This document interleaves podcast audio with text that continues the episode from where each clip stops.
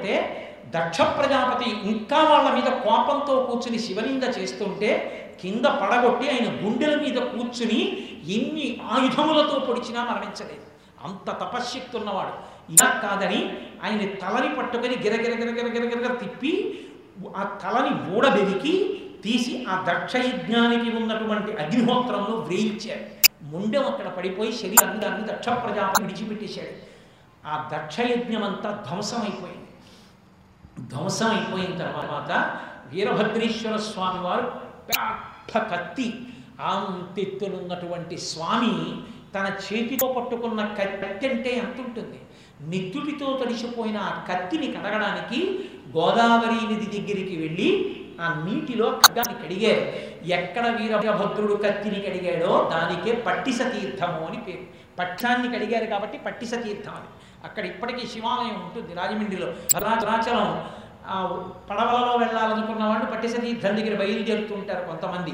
కాబట్టి అంత గొప్ప తీర్థమైంది. ఇంత దక్షయజ్ఞాన్ని ధ్వంసం చేసేసా ఆయన క్రోధం ఆగలేదు. ఊగిపోతున్నాడు వీరభద్రుడు. ఎంతమంది వచ్చి ప్రార్థన చేసినా ఆయనను ఆపలేకపోయారు. ఎవరిప్పుడు మళ్ళీ రుద్రుడైన వాడిని శివుణ్ణి చెయ్యాలి? అమ్మవారే చెయ్యాలి. కాబట్టి ఆ తల్లి శివా రుద్రస్య భేషజీ రుద్రుణ్ణి శివుణ్ణి చెయ్యాలి. అందుకని ఇప్పుడు ఏదో చెయ్యాలంటే చేస్తే కానీ ఆయన తృప్తి పడడం అమ్మవారు భద్రకాళీ స్వరూపంలో ఎంతో ప్రయత్నం చేసింది. వినలేదు. అలాగే క్రోధంతో ఊగిపోతున్నాడు మా అమ్మ. ఈ యజ్ఞవాటంలో పడిపోయింది. అయినా మారలేదు. ఈ దుర్మార్గులు దక్షుడే. అప్పుడు తల్లి గోదావరి నిధిలో స్నానం చేసి బయటికి వస్తున్నటువంటి ఒక కన్యకామణి రూపంలో కనపడింది. ఆమె ఈయన శివస్వరూపం అయితే ఆమె కాళీ స్వరూపం కాబట్టి అసలు హిమవంతుడు పెట్టుకున్న పేరు కూడా కాళీ. అమ్మవారు నల్లగా ఉంటుంది. నల్లగా ఉండడానికి కారణం నారాయణుని చెల్లెలు నారాయణి. నారాయణుడు నల్లగా ఉంటాడు చెల్లెలు నారాయణి నల్లగా ఉంటుంది. బ్రహ్మగారు ఎర్రగా ఉంటారు బ్రహ్మగారి చెల్లెలు లక్ష్మీదేవి ఎర్రగా ఉంటుంది. శంకరుడు తెల్లగా ఉంటాడు శంకరుడి చెల్లెలు సరస్వతీదేవి తెల్లగా ఉంటుంది. రంగులతో మీరు చూసినప్పుడు అది విచిత్రమైనటువంటి స్థితి గొప్ప గొప్ప తప్ప పరిశీలనానికి పనికొస్తుంది. కాబట్టి తెలుపు ఎరుపు నలుపు మూడు రంగుల్లో ఉంటారు. కాబట్టి నల్లని నారాయణునికి నల్లని చెల్లెలు నారాయణి. కాబట్టి ఈ కాళీ స్వరూపముగా భద్రకాళీ స్వరూపంగా గోదావరి నదిలో స్నానం చేసి బయటికి వచ్చింది తల్లి.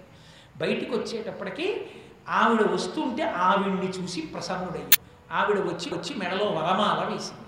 వరమాల వేస్తే ఆయన అన్నాడు శాస్త్రీయమైనటువంటి వివాహం చేసుకుందామని అన్నాడు. అప్పుడు వాళ్ళిద్దరూ నడుస్తూ వస్తే మునిమండలికి చేరారు. మునిమండలి అంటే ఋషులందరూ సమావేశమైనటువంటి ప్రదేశం. ఋషులందరూ కూర్చున్న చోటికి భద్రకాళి సహిత వీరభద్రుడు వెళ్ళాడు. వెళ్ళి గోదావరి ఒడ్డున కూర్చుని మాకు కళ్యాణం చెయ్యండి అని అడిగాడు. అడిగితే వాళ్ళిద్దరికీ వివాహం చేసి వాళ్ళిద్దరికీ వివాహం మంత్రం కళ్యాణం అని మనం అంటాం. వీరభద్ర కళ్యాణం వీర వీరభద్రుడికి భద్రకాళి కళ్యాణం జరిగింది. ఆమె వీరభద్రుణ్ణి శాంతపరచడానికి వివాహాన్ని ప్రాతిపదికగా తీసుకుని ఒక కన్యకగా వచ్చి అక్కడ వీరభద్రుణ్ణి శాంతింపచేసి పెళ్ళి చేసుకుంది కనుక ఆ తల్లి ఎక్కడా లేని రీతిలో ఇప్పటికీ మురమళ్ళ అంటారు మునిమండలి అది లోకంలో తర్వాతి కాలంలో మురళ్ళ కింద మారిపోయింది. ఆ మురమళ్ళ క్షేత్రంలో ఇప్పటికీ ఏకపీఠం మీదే ఉంటారు. వీరభద్రుడు భద్రకాళి ఇద్దరు. ఇప్పటికీ అక్కడ సాయంకాలం వేళ కళ్యాణం చేస్తారు. రాత్రి చేస్తారు కళ్యాణం.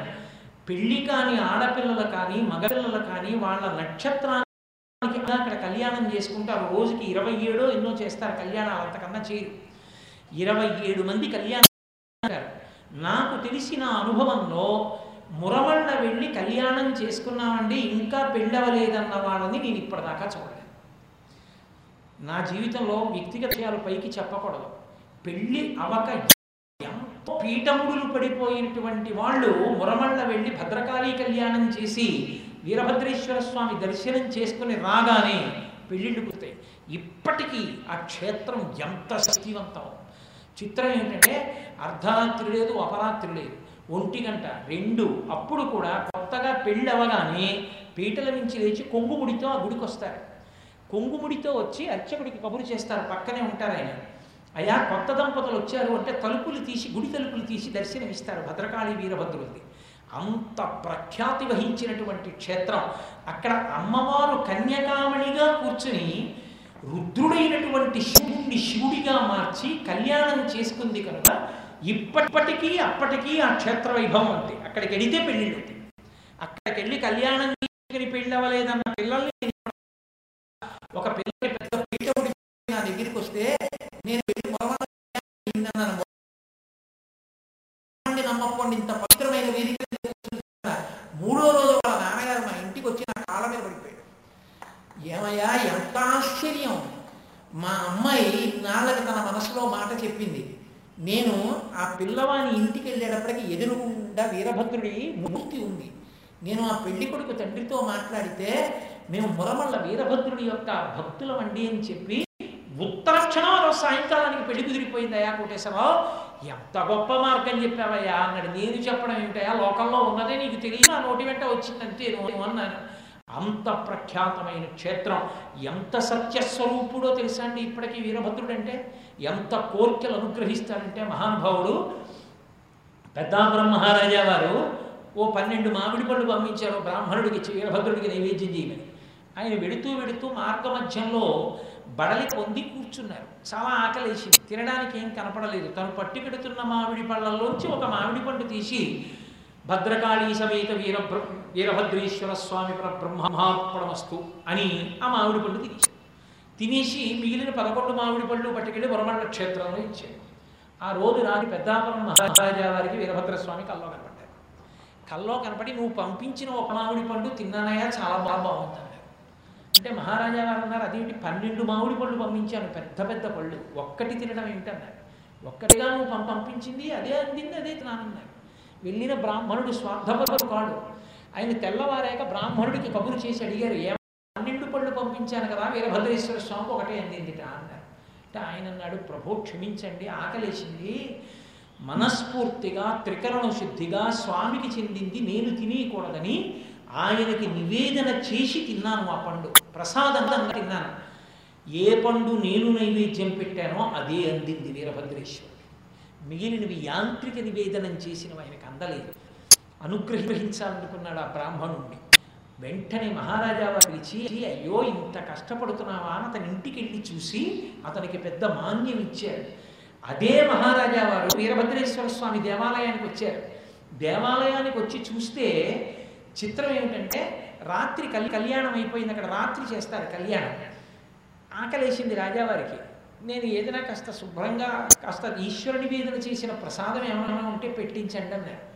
ఈ అక్కడ ఏం పెట్టాలో తెలియక అక్కడే ఓ వృద్ధ బ్రాహ్మణుడిని అయ్యా నువ్వు ఉడుకున్నది ఏదైనా సాక్షిగా ఉంటుంది కాబట్టి రాజుగారికి పెట్టండి అన్నాడు రాజుగారు అడిగిపోయాడు పెట్టనంటే అంటే లేనిపోని ఇబ్బంది వస్తుందని భార్యని పిలిచి ఏదైనా చేయవే అన్నం పెడదామన్నాడు అన్నం ఉండింది కానీ వాళ్ళు కడు కడుపేద బ్రాహ్మణులు వాళ్ళ దగ్గర ఏం లేదు.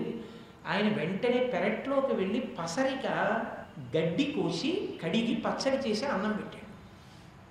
రాజుగారు తినేశాడు ఆ పచ్చడి అన్నం. ఎంత రుచిగా ఉందయా ఈ పచ్చడని మర్నాడు బ్రాహ్మణుడిని పిలిపించాడు.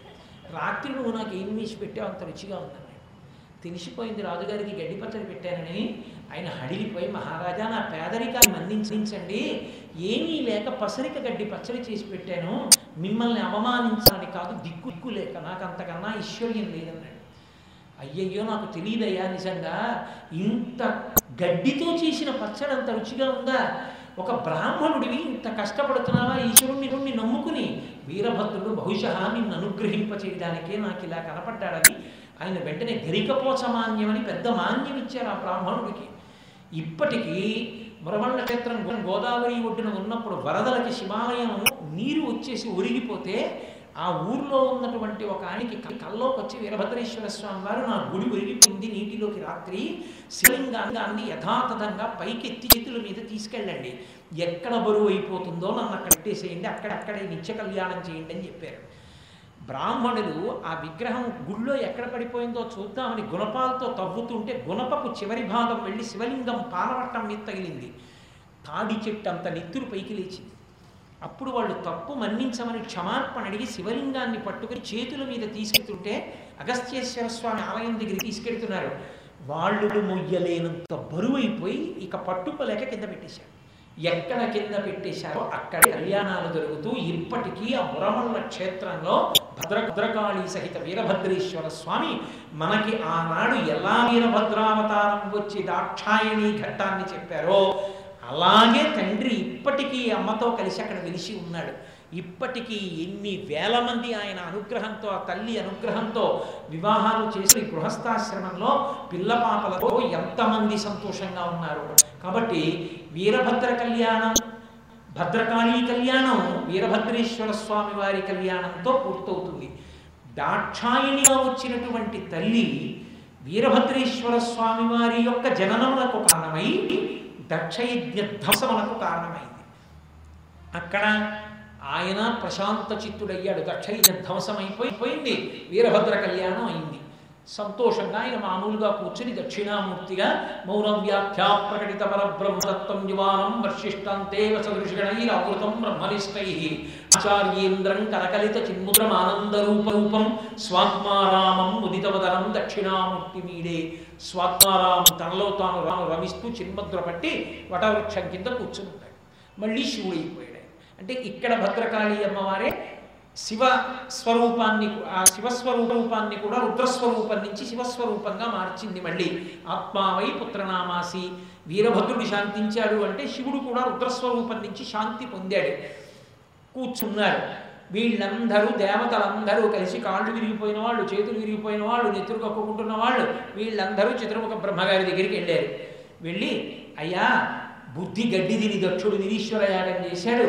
మేము వెళ్ళి శివలింద విన్నాం విన్నందుకు గాను వీరభద్రుడు వచ్చాడు మా వీపులు విరిగిపోయే. ఇంత కష్టం వచ్చింది అవత దక్షుడు మొండెత్తి విరిగిపోయింది యజ్ఞం మధ్యలో ఆగిపోయింది. ఆ యజ్ఞమేమో జింక రూపం ధరించి పారిపోయింది ఉత్తర దిక్కుగా. ఇప్పుడు యజ్ఞం పూర్తవకపోతే అరిష్టం వస్తుంది. ఇప్పుడు ఏది గతి అడిగాడు. బ్రహ్మగారు అన్నారు మీకు బుద్ధి ఉందా లేదా? మీరు అన్నం తింటున్నారా? గడ్డి తింటున్నారా మీరు? మీరు తింటున్నది హవిస్సు కాదు. లేకపోతే శివనింద చేస్తారా మీరు? శివ శివనింద చేసి బతుకుతామనే? క్రతుభా క్రతుభాగార్హుండకు ఆ పశుపతి పరమేశ్వరుడు త్రిపురారి ఆయనని నొప్పించి బాగుపడేదరే. పద్మ గర్- గర్భునకైన నేనే కాదురా ఎవడైనా సరే ఆయన్ని ఖేద పెట్టి ఆయన్ని నింద చేసి శుభాలు పొందగలిగిన వాడు ఉంటాడా? ఇప్పుడు ఆయనే ప్రసన్నుడు కావాలి. రండి మనందరం వెళ్ళి ఆయన కాళ్ళ మీద పడదామన్నారు అందరూ కలిసి దక్షిణామూర్త వటవృక్షం కింద కూర్చున్నటువంటి పరమశివుణ్ణి స్తోత్రం చేశారు. స్తోత్రం ఇస్తే ఆయన ఆయన అనుగ్రహించాడు. ఊరే తప్పు చేశారు. వచ్చారు కాళ్ళ మీద పడ్డారు. ఇది తండ్రి యొక్క లక్షణం. అందుకే జగపిత వందే పార్వతి పరమేశ్వరవు శిక్షించిన ఆయనే. తప్పు తెలుసుకుని క్షమాపణ కోరితే మళ్ళీ కాపాడిన ఆయన. అందుకని మీరు బెంగ అన్నాడు. ఆ దక్ష ప్రజాపతికి గొర్రె తలకాయ తగిలించండి. బతుకుతాడన్నారు. ఒక మే- మేక తల తీసుకెళ్ళి పెట్టారు. ఆయన లేచాడు. లేచి గబగబా వచ్చి ఈశ్వరా నాది పొరపాటైపోయింది. నన్ను నీవు దండించుట నా మనమున దండనము కాదు. నువ్వు నన్ను దండించడం నా మనసులో దండనం కాదు. నన్ను రక్షించడమే మన్నించమని ఆయన కాళ్ళ మీద పడ్డాడు. ఇకనైనా బుద్ధితో మిలిగి లేనిపోని అహంకారాన్ని పొందకు. ఏ పరదేవత నిన్ను అనుగ్రహించి కుమార్తెగా జన్మించిందో ఆ పరదేవతే నువ్వు చేసిన శివనిందకి నీ కూతురుగా ఉండాలని శరీరాన్ని త్యాగం చేసింది. ఇప్పటికి పోగొట్టుకున్నది చాలు. ఇకనైనా బుద్ధిగా ప్రవర్తించమని మందలించి దక్షుణ్ణి పంపించారు. మిగిలిన వాళ్ళందరినీ అనుగ్రహించి ఒక్కొక్కరికి ఒక్కొక్క రకమైన శాపావకాశం ఇచ్చారు. వీరభద్రుడు ఆ ప్రళయతాండవం చేస్తూ యజ్ఞధ్వంసం చేస్తున్నప్పుడు చంద్రుడు ఆయన కాళ్ళ కింద పడి నలిగిపోయాడు. అయ్యో పోన్లే అని ఎత్తి ఎత్తి తల మీద పెట్టుకున్నాడు. ఇన్ని రకాలుగా ఇందరినీ మళ్ళీ ఊరడించి ఆ దక్షయజ్ఞాన్ని గుర్తు చేయించి యజ్ఞం పరిసమాప్తమైంది అన్న కీర్తిని దక్ష ప్రజాపతికి కట్టబెట్టారు. ఇక్కడ దక్షయజ్ఞం శుభప్రదంగా పూర్తయిపోయింది. అక్కడ వీరభద్రేశ్వర స్వామి వారి కళ్యాణం అయిపోయింది. దానివల్ల లోకంలో ఉన్న వాళ్ళందరికీ ఒక గొప్ప వరం లభించింది. వివాహం కాకుండా జాతకంలో ప్రతిబంధంగా ప్రతిబంధకంగా ఉన్న దోషాలన్నీ వీరభద్రేశ్వర స్వామి వారి దగ్గరికి వెళ్ళి ఆ భద్రకళ భద్రకాళీ కళ్యాణం చేస్తే అక్కడతో అవి సమసిపోయి చక్కగా గృహస్థాశ్రమ ప్రవేశం చేసి సంతోషంగా ఉండే అదృష్టం కలిగింది. కానీ ఇక్కడే మళ్ళీ మళ్ళీ ఒక ఇబ్బంది వచ్చింది. ఆదిపరాశక్తిగా ఆ తల్లి ఎక్కడికి వెళ్ళిపోతుంది? వెళ్ళిపోవడానికి ఇంకొక చోటు ఉండదు. నేను మీతో మనవి చేశాను. ఆమె అహో పురుషిక పరమేశ్వరుని యొక్క మనోరూపంగా ఆయన ఎందే లయమైపోతుంది. కానీ ఇప్పుడు పార్వతీదేవిగా మళ్ళీ ఆ తల్లి వచ్చి పరమశివుని పక్కన తప్ప గడవనటువంటి ఒక పెద్ద ఉపద్రవం ఒకటి లోకంలో బయలుదేరింది. ఈ ఉపద్రవం దాటాలి అంటే అమ్మవారు మళ్ళీ వేరొకరికి కుమార్తెగా జన్మించాలి. జన్మించి మళ్ళీ పరమశివుడికి ఇల్లాలు కావాలి. ఇలా జరగడానికి పార్వతీ పరమేశ్వర కళ్యాణానికి నాంది పడింది. అందువల్ల ఇక్కడ దాక్షాయణిగా శరీరత్యాగం చేసి పార్వతీదేవిగా కళ్యాణం చేసుకోవడానికి ఆవిడ బీజా బీజారోపణం చేసింది. ఏ ఉపద్రవం వచ్చింది? ఎందువల్ల మళ్ళీ పార్వతీదేవి జన్మించవలసి వచ్చింది? ఎవరికి జన్మించింది? ఏ కారణానికి మేనకా హిమవంతులకు జన్మించింది? పార్వతిగా ఆవిడ చిన్నతనంలో ఎటువంటి ముద్దు ముద్దు ముచ్చటలు చూరకొంది ఆ పార్వతీ కళ్యాణం ఎంత వైభవపేతంగా ప్రారంభమైంది అన్న విశేషాల్ని రేపటి రోజు సాయంకాలం ఆరు గంటల ముప్పై నిమిషాలకి పునఃప్రారంభం చేస్తాను. ఇవాళ చక్కగా మనం భద్రకాళీ కళ్యాణం గురించి చెప్పుకుని పార్వతీ కళ్యాణానికి ముందు ఉన్న కళ్యాణంతో పూర్తి చేశాం. రేపు సాయంకాలం తిరిగి ఆరు గంటల ముప్పై నిమిషాలకి కలుసుకుందాం. మంగళాశాసన పరై మదాచార్య పురోగమై సర్వైశ్చ పూర్వై आचार्यैः सत्कृतायास्तु मंगल मङ्गलं कोसलेन्द्राय महनीयगुणात्मने चक्रवर्तितनूजाय सर्वभौमाय मङ्गलं उमाकान्ताय कान्ताय कामितार्थप्रदायिनी श्रीगिरिय देवाय बलिनाथाय मङ्गलं करचरणकृतं वा, कर्मवाक्कायजं वा ऋणनैरजं वा, मनसं वापराधं विहितमविहितं वा, सर्वमेत्तक्षमस्वा शिव शिवकरुणाब्धे श्रीमहादेवशम्भो। ಪ್ರಾರ್ಥನಾ ಶ್ರೀ ರಾಮಮೂರ್ತಿ ಗಾರು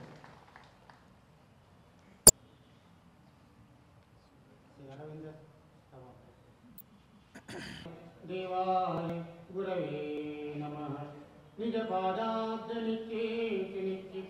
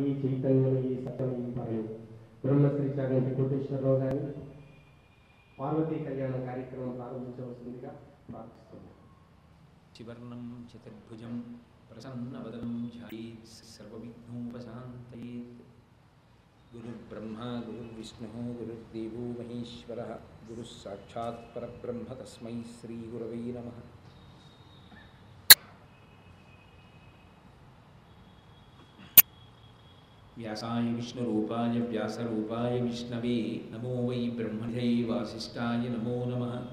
कूजन्तं राम रामीतिमधुरं मुराक्षरम् आरुह्य कविताशाखां वन्दे वाल्मीकिकोकिलं श्रुतिस्मृतिपुराणानाम् आलयं करुणालयं नमामि भगवत्पादशङ्करं लोकशङ्करं।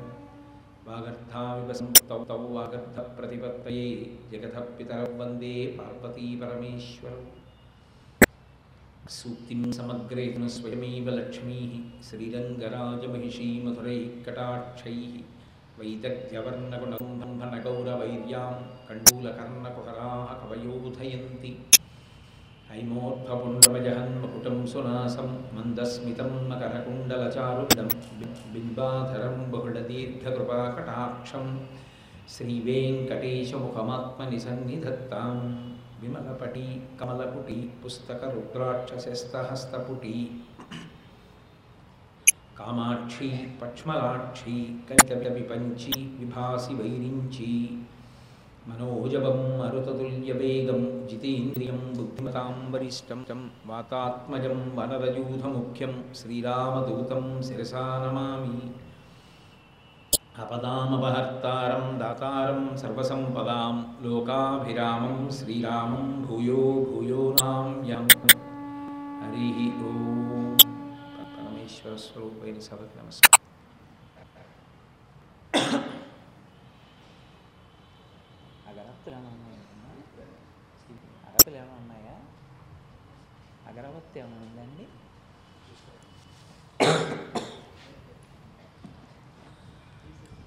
ఉపన్యాసాన్ని ప్రారంభించడానికి ముందు నేను మీతో ఒక విషయాన్ని మనవి చేసి ఉపన్యాసాన్ని ప్రారంభం చేస్తాను.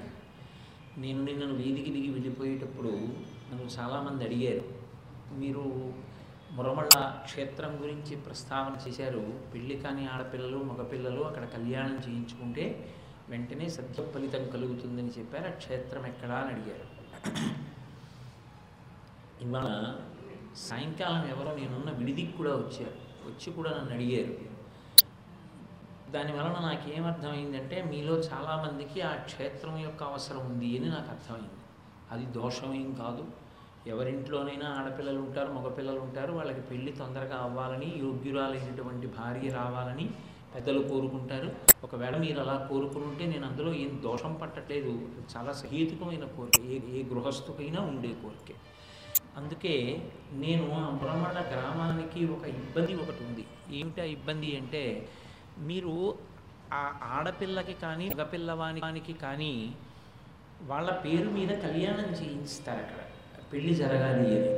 ఆ కళ్యాణం చేయించేటప్పుడు ఆడపిల్ల పెళ్ళి కావాలంటే ఆడపిల్ల నక్షత్రం మగపిల్లవాడికి పెళ్ళి కావాలంటే మగపిల్లవాడి నక్షత్రాన్ని చెప్పవలసి ఉంటుంది.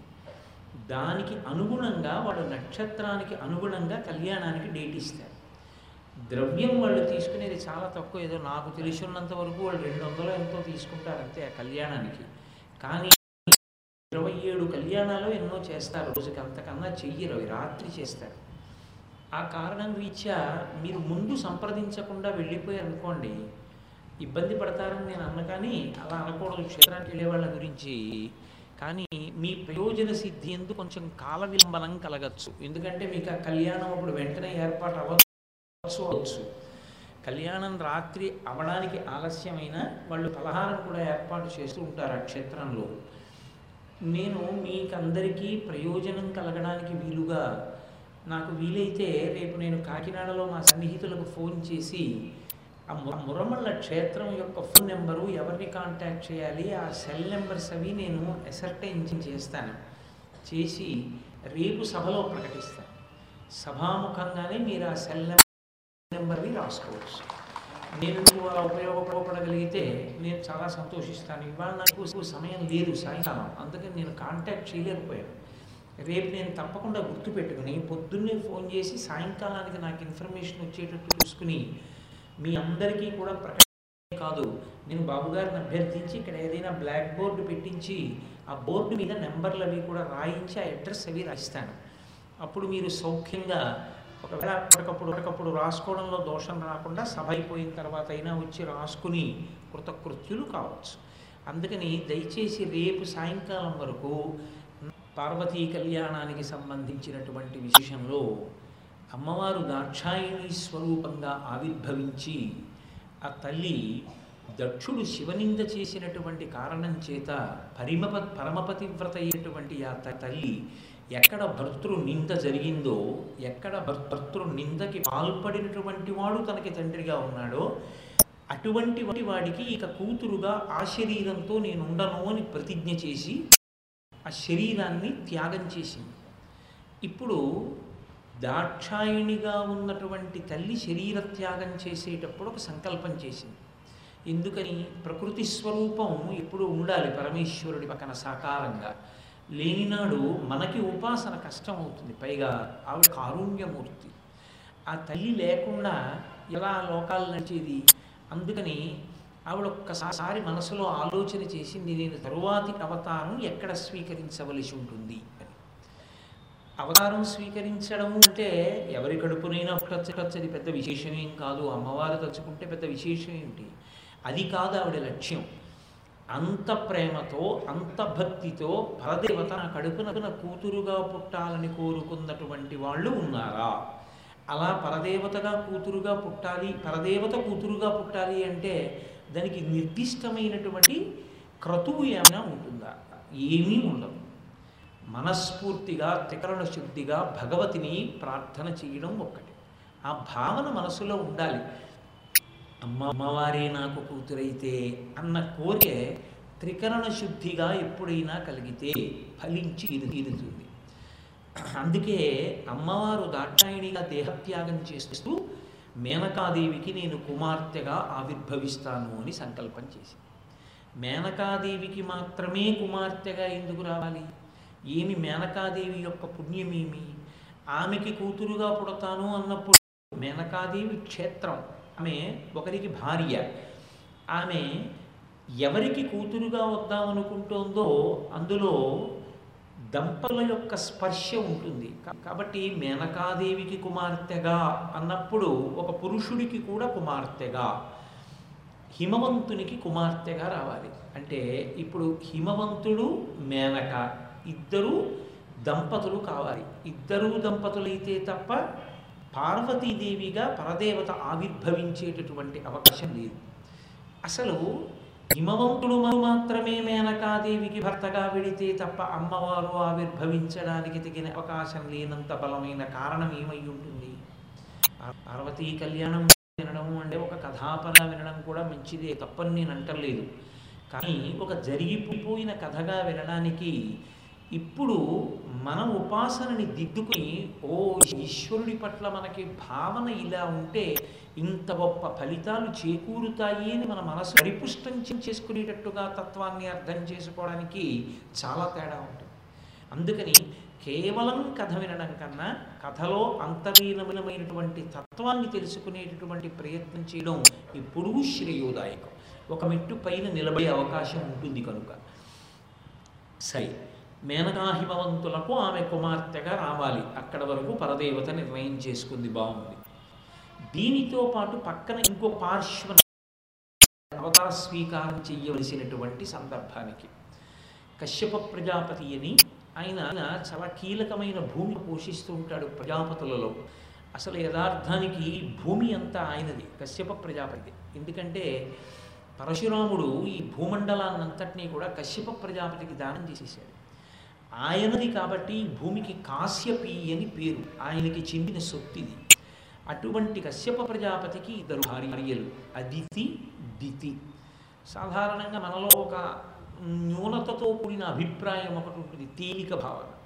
ఎందుకంటే మహాత్ములైన వారందరూ ఇద్దరిద్దరు భార్యలతో ఉంటుంటారు అని. మీరు ఎప్పుడూ ఒక విషయాన్ని జ్ఞాపకం పెట్టుకోవాలి. ఎప్పుడైనా ఈశ్వరుడి గురించి ప్రస్తావన చేసినప్పుడు ఇద్దరు భార్యలు అని చెప్పినప్పుడు భార్య అన్నమాట దేనిని సంకేతిస్తుందంటే ఆయన శక్తిని సంకేతిస్తుంది. అందుకే భార్యాభర్తల మధ్యలోంచి వెళ్ళరు. భార్యాభర్తల మధ్యలోంచి వెళ్ళడం అన్న సమస్యే రాదు అసలు. అసలు ఆ ప్రశ్న ఉండదు. కనీసం ఇద్దరి మధ్యలోంచి నడవరు. వాళ్ళిద్దరూ విడివిడిగా కూర్చునేది ఎంతసేపు అంటే జీలకర్ర బెల్లం పెట్టుకుని సుని సుముహూర్తం అయ్యేంత వరకు మాత్రమే ఒక పీట మీద కూర్చోరు. ఎదురుదిరుగుండా కూర్చుంటారు. ఒకసారి తెర దింపేసి జీలకర్ర బెల్లం పెట్టుకున్న తర్వాత పిల్లిపీట అని ఉంటుంది. రెండు పీటలుగా కూడా ఉండవు. ఒకే పీట ఇస్తారు కన్యాదానం అయిపోగానే జీలకర్ర బెల్లం పెట్టుకుని సుముహూర్తం అయిపోగానే ఆమె ఆయన పక్కకి వెళ్ళిపోతుంది. ఆమె ఆయన పక్కకి వెళ్ళి కూర్చున్నదేదో అదే సుముహూర్తం. అందుకే సుముహూర్తం ఏది అంటే జీలకర్ర బెల్లం పెట్టుకున్నది. తెర దింపినప్పుడు వధూవరులు లోకి ఒకరు అనురాగపూరితమైనటువంటి దృక్కులతో చూసుకుంటారు. ఆ చూసుకున్నటువంటి క్షణాలు అంత దగ్గరగా ఒక శరీరమును ఒకరు స్పృశిస్తూ చూసుకున్న చూపు ఉందే అది మనస్సును ఏకీకృతం చేస్తుంది. అందుకు జీలకర్ర బెల్లం పెడతారు. జీలకర్ర మంగళద్రవ్యం. బెల్లం నిలవదోషం లేని పదార్థం. ఈ రెండింటిని కలిపి నూరితే ధనాత్మక విద్యుత్ ఆవిర్భవిస్తుంది. అది మనసులను ఏకీకృతం చేసి ఒకరి కొరకు ఒకరు త్యాగం చేసేటటువంటి స్థితిని కల్పిస్తుంది. అందుకని అలా ఒకరి కందులలోకి ఒకరు చూసుకోక పూర్వమే తీసుకెళ్ళి భార్యాభర్తలు అని పక్కన కూర్చోపెట్టి మీరు ఆశీర్వచనం చేయించారనుకోండి రెండు దోషములు వస్తాయి ఒకటి భార్యాభర్తలు కాని వాళ్ళని తీసుకొచ్చి భర్తలుగా కూర్చోపెట్టిన పెద్దలు ఎవరు ఉన్నారో వాళ్ళది మహాపాపం చేసిన పా- ఫలితం వేస్తారు ఎందుకని కన్యాదానం చేశాడా కన్యాదాత? ఆమె ఇంటి పేరు మారిందా? మంగళసూత్రం కట్టారా? ఆమె గోత్రం మారిందా? ఆమె ఎలా ఈయనకి భార్య? భార్య కాని పిల్ల కన్యాదానం చెయ్యబడని పిల్ల పక్కన కూర్చోవడమే అత్యంత హేయమైన విషయం. అలా కూర్చున్న వాళ్ళిద్దరి దగ్గరికి వెళ్ళి మీరు సుపుత్ర ప్రాప్తిరస్తు దీర్ఘసుమంగళి భవాని ఏ అధికారంతో ఆశీర్వదిస్తారు? ఎలా ఆశీర్వదిస్తారు? ఆమె ఎలా సుపుత్ర ప్రాప్తిరస్తు అంటారు? ఆమె కన్య. ఆమెకి ఇంకా వివాహం అవ్వలేదు. వివాహం పిల్లని సుపుత్ర ప్రాప్తిరస్తు అని ఎవరైనా ఎవరైనా ఆశీర్వదిస్తారా? శీఘ్రమేవ వివాహ ప్రాప్తిరస్తు అనాలి. లేకపోతే నిర్విఘ్నేన సంకల్పిత కార్యపర సమాప్తి సిద్ధిరస్తు అనాలి. అప్పుడు అసలు ఆశీర్వచనం చేయడం కష్టం ఫలించదు. రెండు అలా పక్క పక్కన కూర్చోపెట్టేయడం వల్ల ఏమవుతుందంటే సుముహూర్తం లేకుండా కూర్చోపెట్టేశారు. కన్యాదానం లేదు ఇద్దరు ఒక కళ్ళల్లో ఒకళ్ళు సుముహూర్తంలో చూసుకోలేదు. ఇప్పుడు మీరు తీసుకెళ్ళి పక్కన కూర్చోబెట్టిన తర్వాత వాళ్ళు చూసుకోకుండా ఉంటారా? చూసేసుకున్నారు కనుక మీరు పెట్టిన ముహూర్తం ఏమైపోతుందంటే అవమానింపబడుతుంది.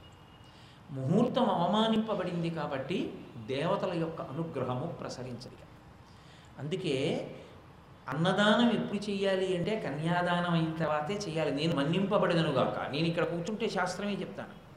కిందకి దిగాక రాజీ పడతాను. ఎవరి కష్టాలు వాళ్ళవి అంటారు ఇక్కడ కూర్చుంటే నేను శాస్త్రం చెప్తానని మీరు నా నుంచి ఊహిస్తారు. ఇక్కడ కూర్చుని నేను రాజీ పడకూడదు. ఉన్నది ఉన్నట్లు మాట్లాడడానికే నేను ఇక్కడ ఉన్నాను. మళ్ళీ కన్యాదానం అయింది కాబట్టి అన్నదానం. సత్యనారాయణ వ్రతం చేసి అన్నం పెడతారా? రేపు చేసుకుంటారంటే ఇవాళ అన్నం పెడతారా? ఇవాళ సత్యనారాయణ వ్రతం చేసి అన్నం పెడతారు. కన్యాదానం చాలా పెద్ద దానం కనుక కన్యాదానం అయ్యాక అన్నం పెడతారు. అది విశేష ఫలితాన్ని ఇస్తుంది. అని అందుకని ఆ కన్యాదానం జరిగే తప్ప దంపతులు కారు. కన్యాదానం జరిగితే తప్ప దంపతులు కారు కనుక వారికి సంతానము కలిగేటటువంటి అవకాశము కానీ వారికి సంతానము కలగాలనేటటువంటి ఆశీర్వచనము కానీ లోకంలో ఉండదు. నేను ఎందుకు ఈ విషయాన్ని మీతో ఇప్పుడు పార్వ- పార్వతీ కళ్యాణం చెప్తూ ప్రస్తావన చేయవలసి వచ్చింది అంటే ఇప్పుడు పరదేవత శక్తిస్వరూపిణి అమ్మవారు ప్రకటనముగా సాకారముగా ఒక శరీరముతో పరమేశ్వరుడి పక్కన లేదు. కాబట్టి దీన్ని సాకుగా తీసుకునేటటువంటి ప్రయత్నం చేశాడు ఒక రాక్షసుడు. భార్య అన్న మాటని మీరు ఎప్పుడూ ఎందుకు జ్ఞాపకం పెట్టుకోవాలో చెప్తూ నేను ఈ వివాహ విషయం చెప్పాను. ఈశ్వరుడికి ఇద్దరు భార్యలు విష్ణువుకి. అలాగే అంతటి బ్రహ్మచారి అయినటువంటి అయ్యప్ప స్వామికి పూర్ణ పుష్కళాంబ అని ఇద్దరు భార్యలు. పొసగుతుందా? కాదు. భార్య అన్న మాటకు అర్థం ఏమిటో తెలుసా అండి? ఆయన శక్తి. ఇప్పుడు నా ఉపన్యాస శక్తి ఉందనుకోండి అది నన్ను విడిచిరదు నేను నాకు ఇచ్చిన విడిదిలో కూర్చుని ఓ నా ఉపన్యాస శక్తి నా నుండి విడివడి నువ్వు వెళ్ళు అన్నాను అనుకోండి అది వెళ్ళదు. ఒక కారు కారు యొక్క హార్స్ పవర్ ఎలా విడివడి ఉండవో అలా భార్య భర్త ఇద్దరు విడివడినటువంటి వారు కారు. అందుకే జీలకర్ర బెల్లం పెట్టేవరికే విడివిడిగా ఉంటారు తర్వాత పక్కకు వచ్చేస్తారు పక్కకు వచ్చేస్తే ఇక కన్యాదానం చేసిన తండ్రి గారు కూడా ఇద్దరి మధ్యలోంచి వెళ్ళరు. ఇద్దరి మధ్యలోంచి వెళ్ళడం కాదు. ఇద్దరి మధ్యలోంచి ఇవ్వకూడదు ఇద్దరి మధ్యలోంచి పుచ్చుకోకూడదు ఏ పదార్థాన్ని. అంత పరమ పవిత్రంగా చూస్తాం దాంపత్యం మన శాస్త్రంలో. కనుక ఈశ్వరునకు శ్రీదేవి భూదేవి భార్యలు అన్నారనుకోండి ఈ భూమి భూమిలో పంట పండే పండగలిగిన శక్తి ఆయనది. పంటగా పైకొచ్చిన తరువాత అది నీ నోటికి చేరాలా వద్దా? ఆయన అధికారం. ఈ రెండు అధికారములు ఆయన పొంది ఉన్నాడు అని చెప్పడానికి శ్రీదేవి భూదేవి ఆయన భార్యలు. పూర్ణ పుష్కలాంబ అయ్యప్ప భార్యలు. ఎంతమందికి ఎన్ని ఇచ్చినా ఆయన దగ్గర కొరత ఉండదు పూర్ణుడు ఆయన. అందుకే మహాజ్ఞాని. ఎంతమందికైనా జ్ఞానబోధ చేస్తాడు. పుష్కళ.